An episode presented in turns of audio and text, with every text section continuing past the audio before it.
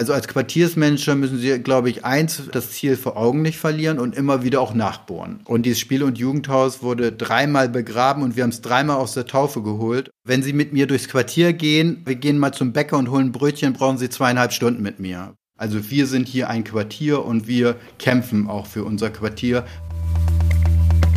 Der Kommunen-Podcast. Zukunftsthemen für kommunale GestalterInnen. Hallo und herzlich willkommen zu einer neuen Folge des Kommunen-Podcasts. Wir sind in der zweiten Staffel dieses Podcasts, in der es vor allem um das Thema Kooperation geht. Und das hier ist unsere vierte Folge in dieser zweiten Staffel. Heute vertiefen wir das Thema Sozialraumorientierung noch weiter. Wir haben ja in der letzten Folge schon darüber gesprochen mit Ines Schilling und Johannes Hipp, die beiden, die zuständig sind für die Planung der Sozialraumorientierung in dem Berliner Bezirk Treptow-Köpenick. Heute schauen wir jetzt nach Bremen und sprechen dort mit Aykut Taschan. Er ist Quartiersmanager im Schweizer Viertel. Das ist ein Stadtgebiet, in dem viele benachteiligte Menschen leben. Vor allem Kinderarmut ist ein großes Thema. Und ja, Herr Taschans Aufgabe ist es herauszufinden, was die Menschen brauchen und sie dabei zu unterstützen, ihre Lebensumstände zu verbessern. Er macht diesen Job seit 13 Jahren und zwar, wenn ich es recht verstanden habe, auch sehr gern und mit sehr viel Leidenschaft. Aber darüber wird Herr Taschan selbst gleich ausführlich sprechen. Mein Name ist Simon Gaul und das Gespräch führt heute mit mir zusammen Manuela Dorsch aus dem Team von Kommune 360 Grad. Hallo Manuela. Hallo. Herr Taschan ist uns per Videoanruf aus Bremen zugeschaltet. Hallo Herr Taschan, schön, dass Sie da sind. Hallo, vielen Dank für die Einladung. Sie sind äh, Architekt und Sozialarbeiter. Ist das richtig? Das ist ja eine interessante Kombination. Passt aber eigentlich auch ganz gut zusammen, fand ich dann, wenn man sich so überlegt, wie ja Räume auch Menschen prägen, oder? Genau, also als erstes habe ich Architektur studiert und habe in verschiedenen Architekturbüros gearbeitet, hatte aber auch immer den Ansatz, sozusagen städtebaulich Quartiersentwicklung voranzubringen und habe dann nochmal aufgesattelt und habe soziale Arbeit nochmal studiert und dieses beides habe ich dann im Quartiersmanagement sozusagen umgesetzt. Und es geht ja auch darum, wenn ich das richtig verstanden habe, den Lebensraum der Menschen zu optimieren. Was genau ist denn Ihre Rolle im Schweizer Viertel als Quartiersmanager? Genau, es geht um die Wohn- und Lebensbedürfnisse der Menschen in einem Quartier, die natürlich von Armut auch teilweise geprägt sind, die vielleicht nicht die Teilhabemöglichkeiten haben, weil es ihr Lebensstandard oder ihr Gehalt nicht ermöglichen in benachteiligten Quartieren, haben wir die Aufgabe, dass wir ein Budget haben, um vor Ort die Problemlagen zu erkennen, zu erheben und dann auch Möglichkeiten zu finden und Handlungsfelder, wo auch Projekte initiiert werden, wo dann Bewohner teilnehmen können. Das können unterschiedliche Projekte sein, die dann vor Ort umgesetzt werden, von Bildungsprojekten, Teilhabemöglichkeiten, also Kultur, soziokulturelle Projekte, aber auch die Infrastruktur auszubauen. Also wir haben auch Geld mit dem Bauressort zusammen und dem Sozialressort, wo wir gucken gezielt, wie können wir das Quartier so gestalten, dass die Bewohner auch Möglichkeiten haben, sich zu in Anführungsstrichen zu entwickeln. Also, dass sie Kurse an Kursen teilnehmen können, zum Beispiel ihre Sprache verbessern können oder handwerkliche Möglichkeiten erlernen können oder überhaupt in den Beruf einsteigen können und ähm, Treffmöglichkeiten haben oder auch einfach Beratungsmöglichkeiten im Quartier zu haben, weil vieles, sag ich mal, in der Vergangenheit auch sehr zentral organisiert worden ist und unsere Bewohner, die relativ wenig Möglichkeiten auch haben, gar nicht diese Angebote erreichen konnten. Und da ist es als Quartiersmanager auch zu gucken, diese Angebote, Beratungsmöglichkeiten, Teilhabemöglichkeiten auch ins Quartier zu bringen und die Bewohnerinnen mitzunehmen bei der Entwicklung des Quartiers und auch eine Identifikation mit dem Quartier herzustellen und für das Quartier auch Verantwortung zu übernehmen. Wow, jetzt haben Sie viele, viele Themen eigentlich schon angesprochen gerade. Vielleicht erstmal ganz konkret nochmal, was haben Sie denn so ganz konkret für Projekte umgesetzt in den letzten Jahren? Sie sagten ja einerseits, es geht um Teilhabe, es geht aber auch wirklich um, um Räume schaffen, um Begegnungsstätten herstellen. Vielleicht können Sie mit diesen ganz konkreten Beispielen mal anfangen. Als ich vor 13 Jahren angekommen bin, gab es nur eine Art Container beziehungsweise ein kleines Spielhaus, was überhaupt nicht den Bedarfen entsprach. Ich mache mal ein Beispiel. Es gab nur eine Toilette für Jugendliche, für Mitarbeiter, für Kinder. Es gab nur eine Küche, relativ klein, alles eng. Und dann haben wir mit vereinten Kräften, auch mit verschiedenen Trägern, auch mit der Sozialbehörde, auch mit dem Beirat, Ortsamt gesagt, hier an dem Standort muss ein neues Gebäude für Kinder und Jugendliche entstehen. Und das haben wir geschafft. Und wir haben ein Gebäude, was vor zehn Jahren schon gebaut wurde oder acht Jahren gebaut worden ist. Und das hat damals schon eine Million Euro, 1,2 Millionen Euro gekostet und ist jetzt im Quartier sozusagen ein Leuchtturm, wo Eltern ihre Kinder abgeben und ähm, sich freuen, dass sie dieses Angebot für die Kinder und Jugendlichen haben, wo sie Hausaufgaben machen, wo sie Kunstwerke basteln, wo sie selber aktiv werden. Zusätzlich haben wir den Außenraumbereich neu gestaltet, so dass die Kinder und Jugendlichen also wenn Sie jetzt zum Beispiel nicht die Möglichkeiten haben, in Sportverein zu gehen, haben wir Sportplätze geschaffen nebenan. Wir haben eine sogenannte Calisthenics-Anlage geschaffen. Wir haben Spiel- und Spaßmöglichkeiten geschaffen, so dass die Kinder und Jugendlichen und die Familien diese Räumlichkeiten im Quartier einfach unheimlich nutzen. Wir haben zur Pandemie vor zwei, drei Jahren alle Plätze so weit ausgebaut gehabt, dass die Menschen nur noch rausgingen und sich auf diesen Plätzen also fast schon getummelt haben. Wir haben am Anfang eine Beteiligung gemacht, wo wir die Bewohner, Anwohner beteiligt haben und sie mit ihren Wünschen, mit ihren Ideen, wie das gestaltet werden soll, wie das umgesetzt werden soll, beteiligt. Und also wir haben vielleicht gerechnet, da kommen täglich, weiß nicht, 10 bis 15 oder 20 Jugendliche und Familien. Am Schluss waren es dann 100 täglich, die diesen Platz genutzt haben, mindestens 100. Und das war dann auch den Anwohnern ein wenig zu viel, die dann gesagt haben, naja, wir haben jetzt nicht erwartet, dass das hier so ein fast schon Freizeitpark wird hier. Und trotzdem ist es, glaube ich, ganz wichtig, solche Plätze auch zu gestalten. Ich würde da tatsächlich mal gerne reingehen, weil ich das total spannend finde, was Sie da beschrieben haben. Das ist ja so ein Begegnungsort auch, den Sie geschaffen haben, wo Menschen zusammenkommen können, also entlang unterschiedlicher Themen. Sie haben Sport genannt, Sie haben aber auch irgendwie Schulbetreuung genannt.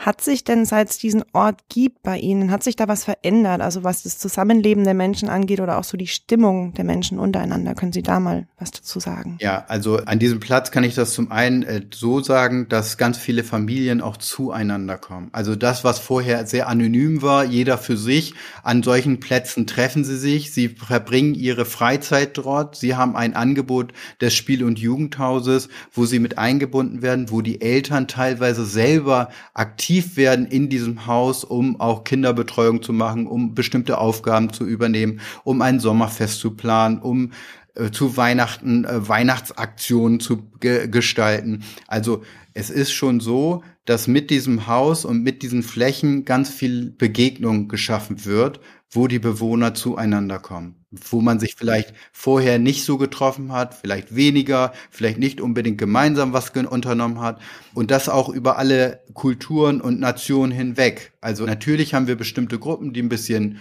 überwiegen, aber im Grunde genommen finden sie alle Länder sozusagen vertreten, gut beieinander. Also wir sind hier ein Quartier und wir kämpfen auch für unser Quartier. So wird das Bild uns wiedergespiegelt. Und mit solchen Plätzen haben wir einfach oder habe ich auch einfach ziemlich gute Erfahrung gemacht, dass die Menschen kostenlos diese Angebote nutzen können und was ihnen bei Problemlagen. Also sie sprechen dann auch mal die Mitarbeiterin an oder mich an, wenn sie irgendein Schreiben vom einer Behörde oder vom Amt gekriegt haben und darüber nicht Bescheid wissen oder wenn das Kind irgendwie Unterstützung in der Schule braucht oder wenn nach der Schule, sag ich jetzt mal, die Eltern vielleicht noch arbeitstätig sind, dass sie eine Betreuung haben. Also das ist mitten im Wohngebiet auch wirklich, dass man man kommt da gar nicht drum rum, um sozusagen um dieses Spiel- und Jugendhaus, wenn man in diesem Bereich auch wohnt. Wir haben natürlich auch andere Treff- und Möglichkeiten geschaffen, zum Beispiel ein Café Schweizer Viertel, wo wir aus einer ehemaligen Shisha-Bar, das der Wohnungsbaugesellschaft der Gewoba gehört und vorher eine Videothek war, gesagt habe, das können wir hier nicht so mittendrin lassen. Natürlich soll es auch Orte geben für die, die vielleicht sowas konsumieren, aber mitten im Quartier dachte ich, brauche es eher eine Anlaufstelle, eine Anlaufmöglichkeit für alle Gruppen. Also haben wir gesagt, wir gestalten in diesen Räumlichkeiten etwas. Und das haben wir geschafft mit der Wohnungsbaugesellschaft zusammen. Das hat nicht wenig Geld gekostet, nicht wenig Nerven gekostet, auch mit denen, die da vorher drin waren sozusagen. Die haben das nicht freiwillig geräumt und gesagt, ah ja, da kommt der Quartiersmanager, jetzt können wir mal dem die Räume übergeben. Das war dann nicht so. Das hat ein bisschen gedauert. Und heute haben wir ein Café, was sich überhaupt nicht von irgendeinem anderen Café unterscheidet. Also man merkt nicht, dass man in einem sozialen Projekt drin ist, würden sie nicht merken. Und das finde ich auch gut. Da arbeiten Frauen, weil es ein Frauenbeschäftigungsprojekt auch ist. Sie werden angeleitet, um sich überhaupt auf diesem Arbeitsmarkt zu erproben, ob das was für sie ist, ob das, ob sie vielleicht mit ihren Kompetenzen da zurechtkommen. Und diese Räumlichkeiten werden von allen Seiten, ich würde schon fast gesagt, belagert. Die Bewohner wollen da eine Frauenparty machen. Der Beirat will da ihre Sitzung machen. Ich mache da meine Workshops drin. Gestern war der Laden voll, weil ein Träger seinen Neujahrsempfang dort machen wollte. Wir haben die Verbraucherzentrale dorthin geholt. Wir haben die Rechtsberatung dahin geholt. Wir haben Kurse dorthin geholt. Wir haben, wie gesagt, auch finden auch Partys statt mittlerweile, also Frauenpartys und Malkurse, Sprachkurse und das alles fast kostenlos. Also klar gibt's auch mal einen Beitrag, den man da bezahlt, wenn man jetzt Materialien verwendet, aber im Grunde genommen ist das ein Ort, wo ganz viel für alle Gruppen umgesetzt wird. Und das war für uns ein Erfolg, hat sechs Jahre gedauert. Was ich da jetzt spannend finde, Sie haben ja dann schon auch immer mal wieder äh, Konflikte, ne? dass verschiedene Leute verschiedene Dinge in ihrem Viertel umsetzen wollen oder auch haben wollen. Und gleichzeitig denke ich aber auch, Sie sind ja selber dann auch manchmal fast schon eine Konfliktpartei. Ne? Also wie gehen Sie denn um mit diesen verschiedenen Interessen? Und wenn Sie dann da rein moderieren müssen, sozusagen, das stelle ich mir nicht, nicht so einfach vor. Wie, wie lösen Sie denn sowas? Ja, also das stimmt auf jeden Fall. Man ist schon manchmal in Konfliktsituationen, aber erstmal sind die Bewohner, die wollen natürlich, dass in ihrem Quartier was passiert, was umgesetzt wird, was gestaltet wird. Sie wollen neue Impulse, sie wollen neue Angebote. Natürlich sind nicht immer alle Bewohner mit allem einverstanden. Ist ja klar, wäre ja auch ein Traum. Wir sind gerade dabei, am Marktplatz Osterholz ein großes Schweizer Foyer zu bauen. Das Schweizer Foyer bedeutet, dass da ein vier- und siebengeschossiger Bau hinkommt, der mit verschiedensten sozialen Trägern, die Wohnungsbaugesellschaft unterstützen das aus dem Quartiersmanagement heraus. Wir werden da auch mit reingehen und das Ortsamt mit reingehen. Dieser Bau war sehr konfliktbeladen, weil viele auch gesagt haben, das ist zu groß, das wollen wir nicht. Und es gab fast schon Klagen dagegen, die da eher die Gewerbetreibenden als Konkurrenz sahen. Und da muss man erstmal äh, viel Überzeugungsarbeit leisten. Also man muss dann wirklich in alle Sitzungen gehen, mit allen sprechen, mit sich mit allen austauschen, sich Verbündete suchen, die Politik auf seine Seite kriegen. Und das ist nicht ganz einfach. Und das bedeutet auch wirklich, sein Ziel vor Augen nicht zu verlieren. Und das haben wir aber geschafft. Wir haben es äh, 2011 haben wir dieses Projekt begonnen mit der Gestaltung der ehemaligen Wendeschleife am Marktplatz. Und heute ist es 2023 und heute ist das erste Geschoss vom Rohbau fertig.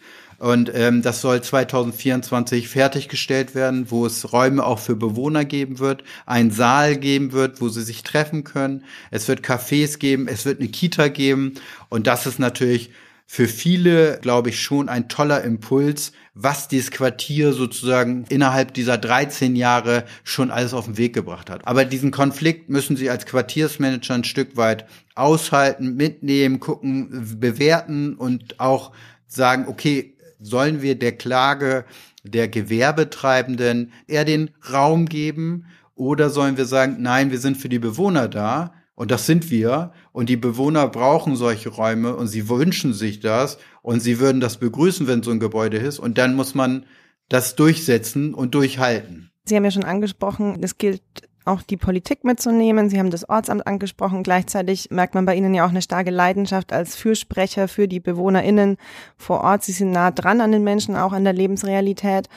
Und was uns auch einfach stark beschäftigt in, in der Initiative ist das Thema Beteiligung und Kooperation, also Kooperation auch auf Augenhöhe mit Bürger und BürgerInnen. Können Sie dazu was sagen? Welche Erfahrungen haben Sie damit gemacht und wie offen ist vielleicht auch die Verwaltung dafür? Ja, also Beteiligung ist ganz wichtig und muss mehrfach unterstrichen werden. Und ich als Quartiersmanager versuche, so nah wie möglich an den Bürgern auch dran zu sein.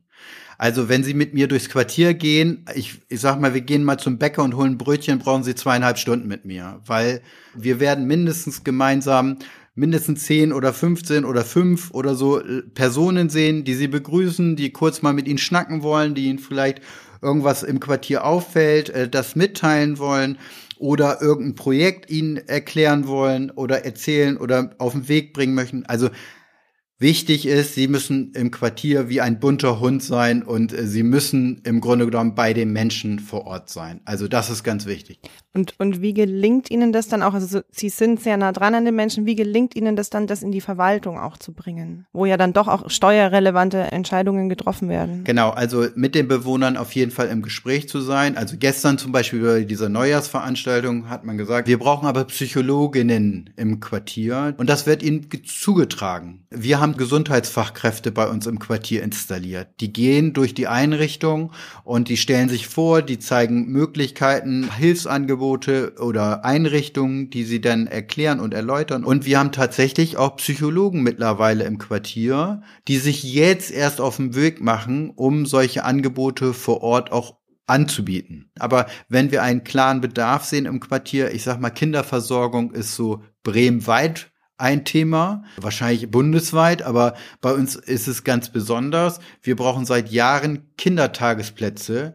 Und da ist es natürlich unsere Aufgabe als Quartiersmanager auch das nach oben zu spiegeln, also über das Ortsamt, über den Beirat, über die Ressorts, ob es nun Bildung ist, ob es nun Soziales ist, zu sagen, wir haben hier einen Bedarf an Kitaplätzen und wir müssen das gemeinsam irgendwie hinbekommen, dass wir einen Neubau oder eine Erweiterung einer Kindertagesversorgung dort schaffen oder realisieren. Und das ist, wir sind natürlich im engen Austausch. So, also wir Quartiersmanager sind einmal im engen Austausch, aber wir haben in unseren Austauschrunden auch das Bauressort sitzen und das Sozialressort sitzen, so dass das dann auch aufgegriffen wird und nach oben weitergegeben wird. Das heißt, Sie würden sagen, Sie erleben die Verwaltung da auch offen, wenn Sie kommen mit, mit Belangen direkt von den BürgerInnen. Offen auf jeden Fall. Ob das so schnell immer umsetzbar ist, ist eine andere Frage. Also als Quartiersmanager müssen Sie das Ziel vor Augen nicht verlieren und immer wieder auch nachbohren. Also äh, ich bohre seit 13 Jahren an verschiedenster Stelle immer wieder nach.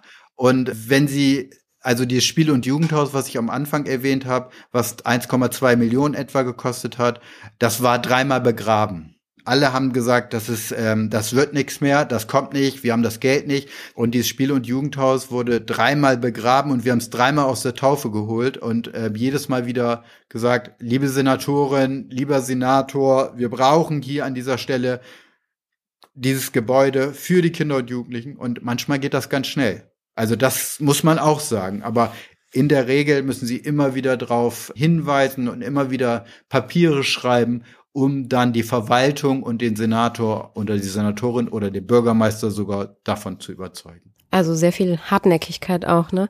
Interessanterweise hatten Sie ein Angebot, selbst in die Senatskanzlei zu wechseln. 2021, haben Sie mir erzählt auch. Und hätten das dann auch zunächst, zumindest schrieb damals der Weserkurier, dass Sie das machen, dass Sie den äh, Quartiersmanagerposten aufgeben zugunsten dieses, naja, Karriereschritts ist es ja auch das ist ja so ein bisschen dann die andere Seite.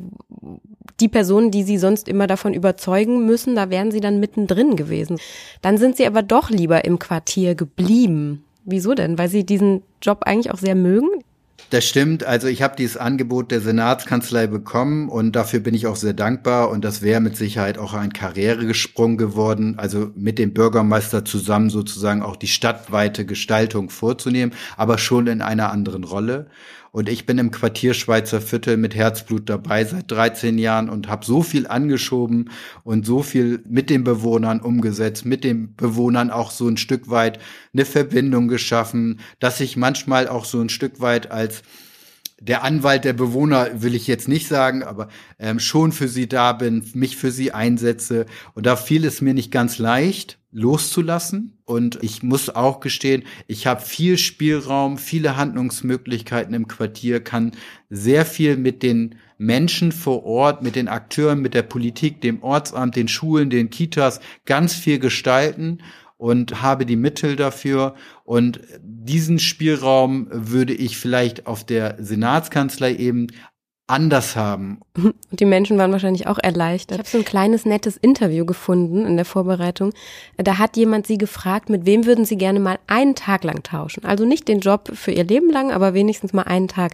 Und da sagten sie mit dem Ortsamtsleiter von Osterholz, also mit dem Stadtteil, in dem ihr Quartier liegt. Wieso das denn?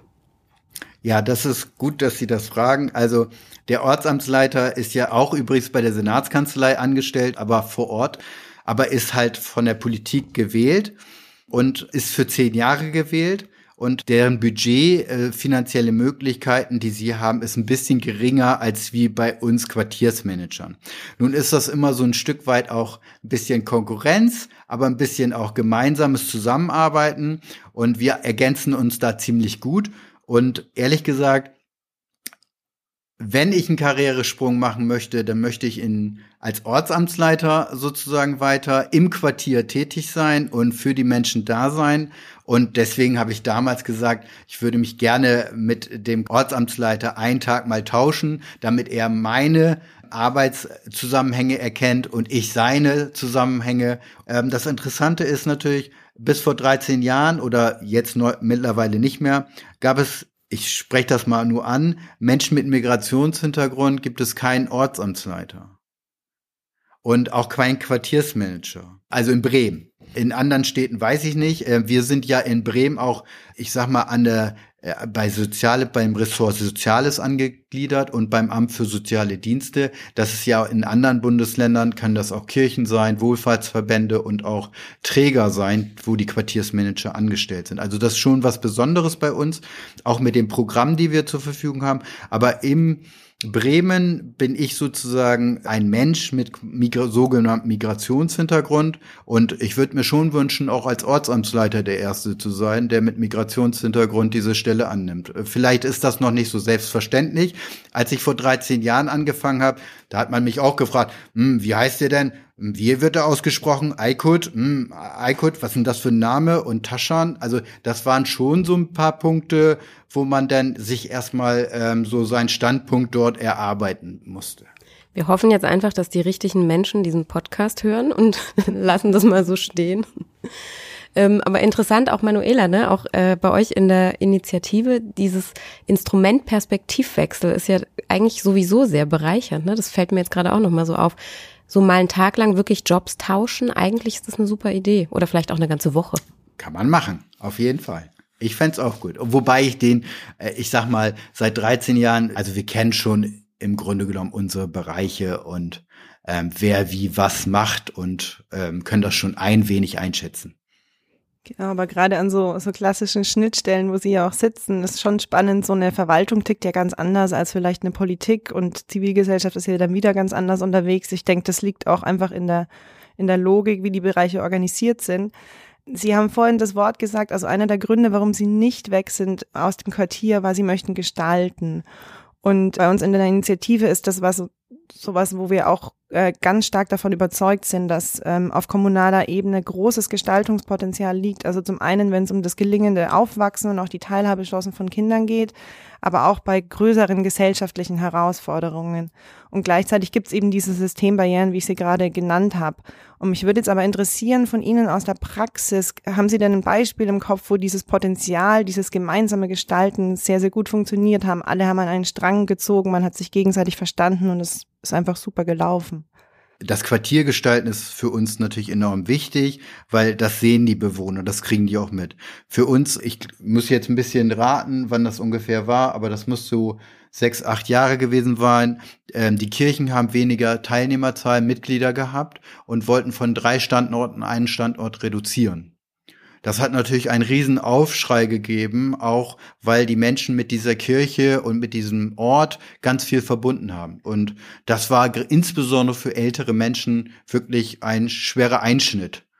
Und dieses Grundstück sollte verkauft werden. Und da haben wir gemeinsam gesagt, nein, also dieses Grundstück kann nicht einfach für Einfamilienhäuser irgendwie genutzt werden und ähm, davon hat dann vielleicht ein Investor was, sondern wir müssen gucken, dass es dem Gemeinwohl zugefügt wird. Und da haben wir es geschafft, wirklich mit vereinten Kräften, dass dieses Grundstück von einem Träger übernommen worden ist von der sogenannten Bremer Heimstiftung und dort ein neues Haus konzipiert worden ist, wo wir uns auf Bundesmittel zum Mehrgenerationenhäuser beworben haben und den Zuschlag erhalten haben, wo heute ein Ort entstanden ist, wo Wohnen stattfindet, unterschiedlichste Altersgruppen, auch Menschen mit Pflegebedürfnissen und aber auch Cafés Gruppenangebote, Kurse und die Menschen, die damals sozusagen in die Kirche gegangen sind, können heute in diese Gruppenräume Teilhabemöglichkeiten, Cafés nutzen,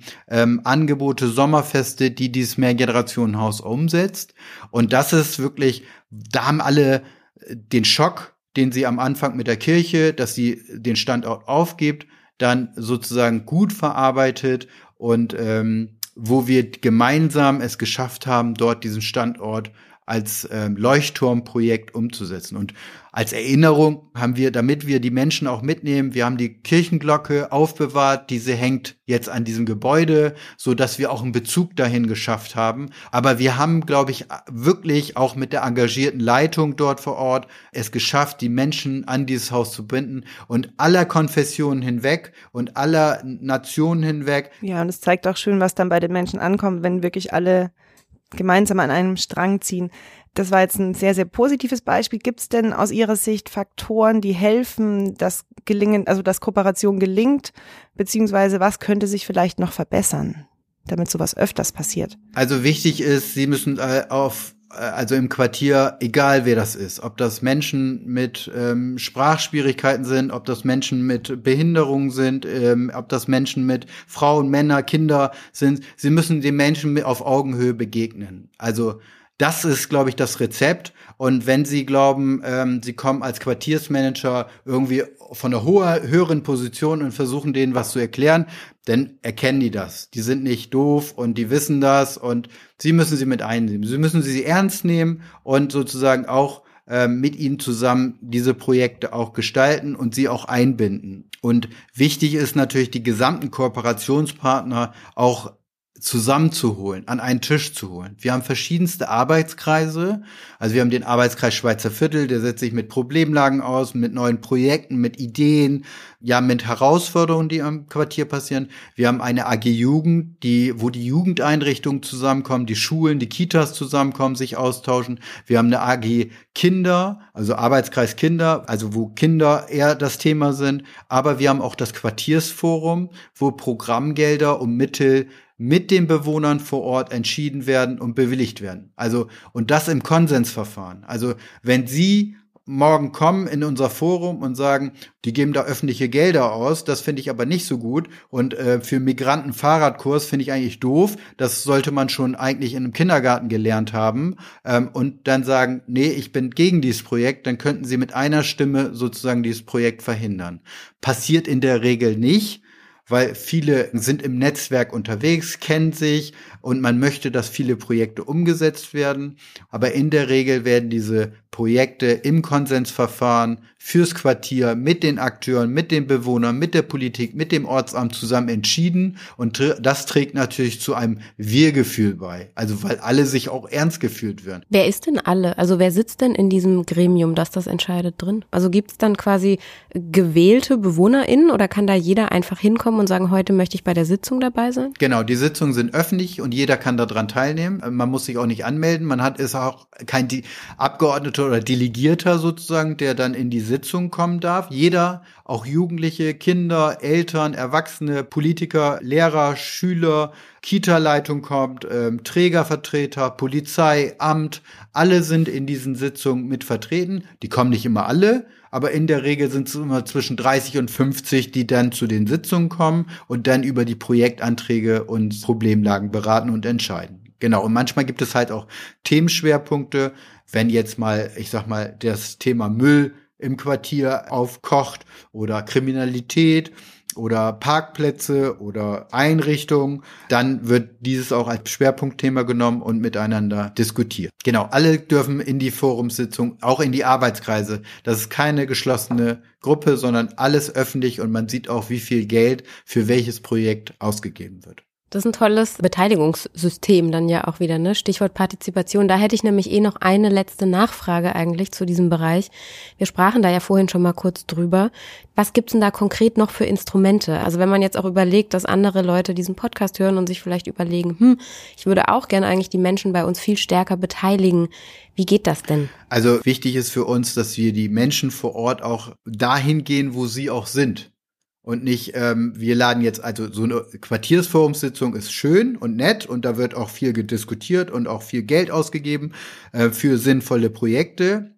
Mit dem Programm Wohnen in Nachbarschaften und soziale Stadtentwicklung oder sozialer Zusammenhalt. Wichtig ist, die Leute dort abzuholen, wo sie auch sind. Also unser Quartier ist ja schon von der Fläche nicht ganz groß, aber wenn Sie jetzt eine Veranstaltung im Café Schweizer Viertel holen, äh, machen, dann mit einer Tagesordnung, da kommt eine bestimmte Gruppe, die sich dafür interessieren, die das mitmachen, die sagen Tagesordnungspunkt eins, zwei, drei. Das ist ja auch nicht jedermanns Sache. Zwei, drei Stunden da zu sitzen, da hat man andere Aufgaben. Äh, da ist es vielleicht wichtiger, die Kinder zu versorgen. Und da ist es schon wichtig, dass wir vor Ort die Menschen abholen. Aber klingeln Sie dann an den Haustüren oder sitzen Sie den ganzen Tag auf der Bank oder? Gute Frage. Also mach das mal an einem Beispiel fest. Wir machen, wollen eine Fläche neu gestalten, wo dann Sitz- und Aufenthaltsmöglichkeiten stattfinden sollen und Spielmöglichkeiten. Und da ist es wirklich so, dass wir ein Banner aufhängen, dass wir die Einwohner mit Einladung in die Briefkästen informieren, dass wir sozusagen, wenn wir sie kennen, wenn wir Multiplikatoren haben, das in die Hauseingänge geben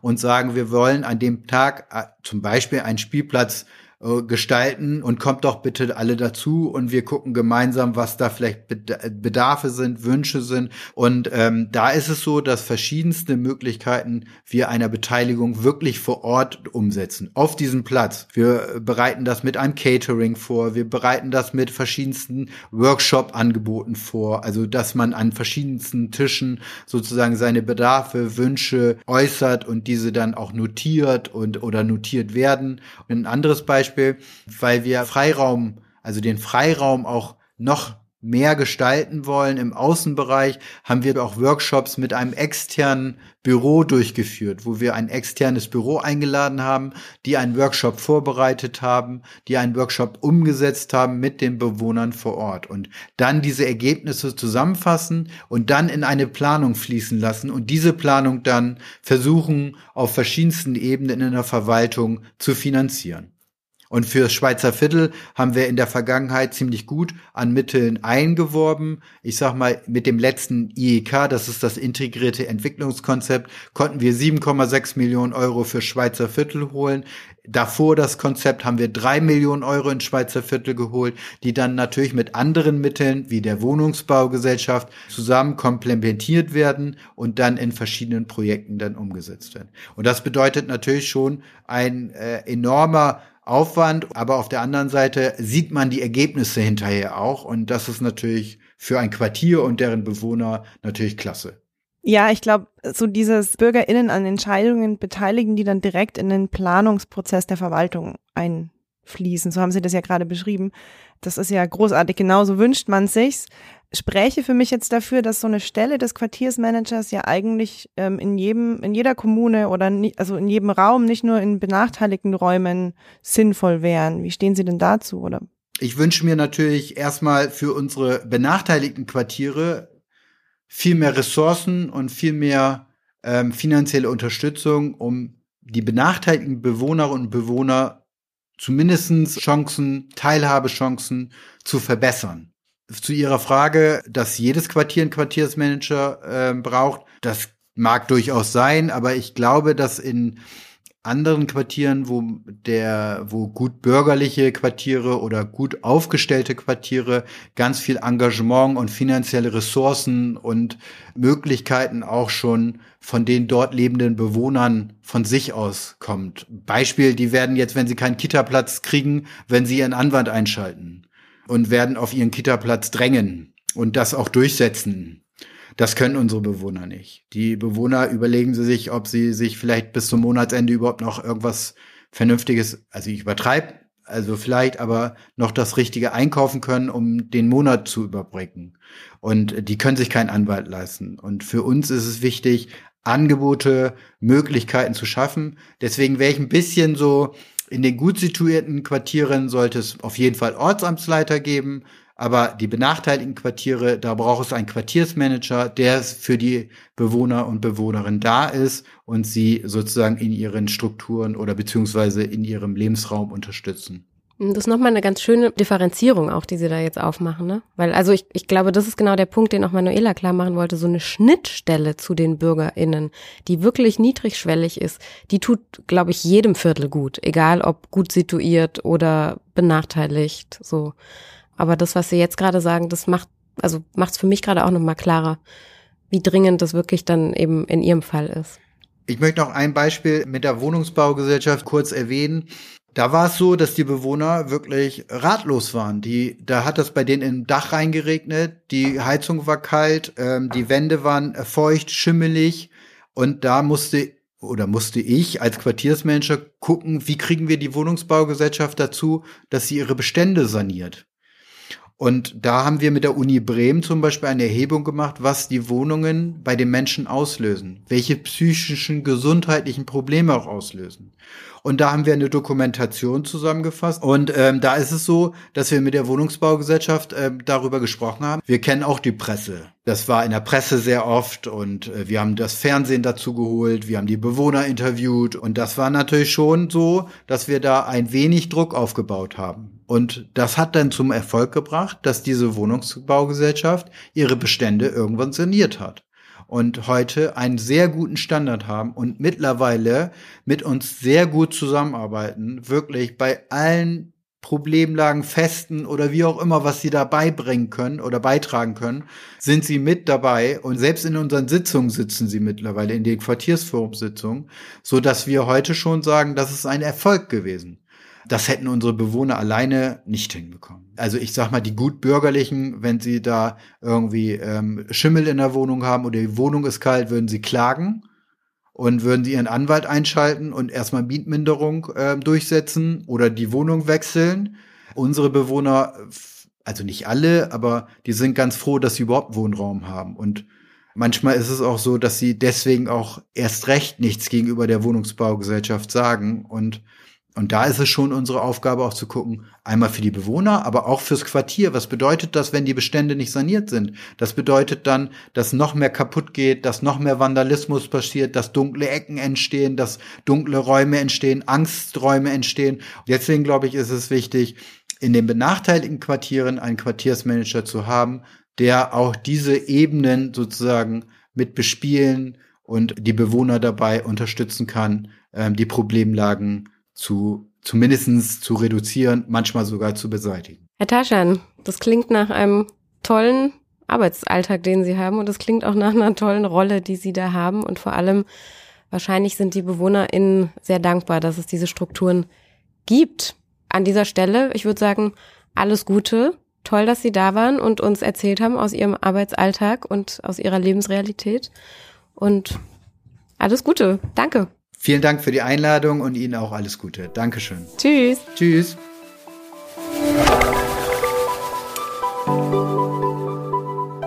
Das war unsere Kommunen-Podcast-Folge aus Bremen. Vielen Dank fürs Zuhören. In den Shownotes haben wir wie immer weitere Informationen für Sie zum Nachlesen zusammengestellt. Da geht es diesmal um Quartiersmanagements oder auch um das Schweizer Viertel. Und unsere neue Folge erscheint dann wieder in zwei Wochen, allerdings ab jetzt immer mittwochs. Also nicht wundern, wenn Sie dienstags noch keinen neuen Kommunen-Podcast finden. Unser neuer Erscheinungstag ist ab jetzt der Mittwoch. Und in zwei Wochen, da wird es wieder spannend. Wir sprechen mit der engagierten Jugendhilfeplanerin der Stadt Halle und natürlich freuen wir uns, wenn Sie wieder dabei sind. Wenn Sie uns kontaktieren möchten, wenn Sie Lob oder Kritik haben oder wenn Sie ein Thema oder einen Gast für unseren Podcast vorschlagen möchten, dann schreiben Sie uns gern an podcast.kommune360.de. Der Kommunen-Podcast ist eine Produktion der Initiative Kommune 360 Grad und die Initiative ist ein Projekt der Auridis Stiftung, der Deutschen Kinder- und Jugendstiftung und von Fineo. Ein Dank geht außerdem an das Bundesministerium für Familie, Senioren, Frauen und Jugend, das diesen Podcast unterstützt. Danke fürs Zuhören und hoffentlich bis in zwei Wochen. Tschüss. Der Kommunen-Podcast. Zukunftsthemen für kommunale GestalterInnen.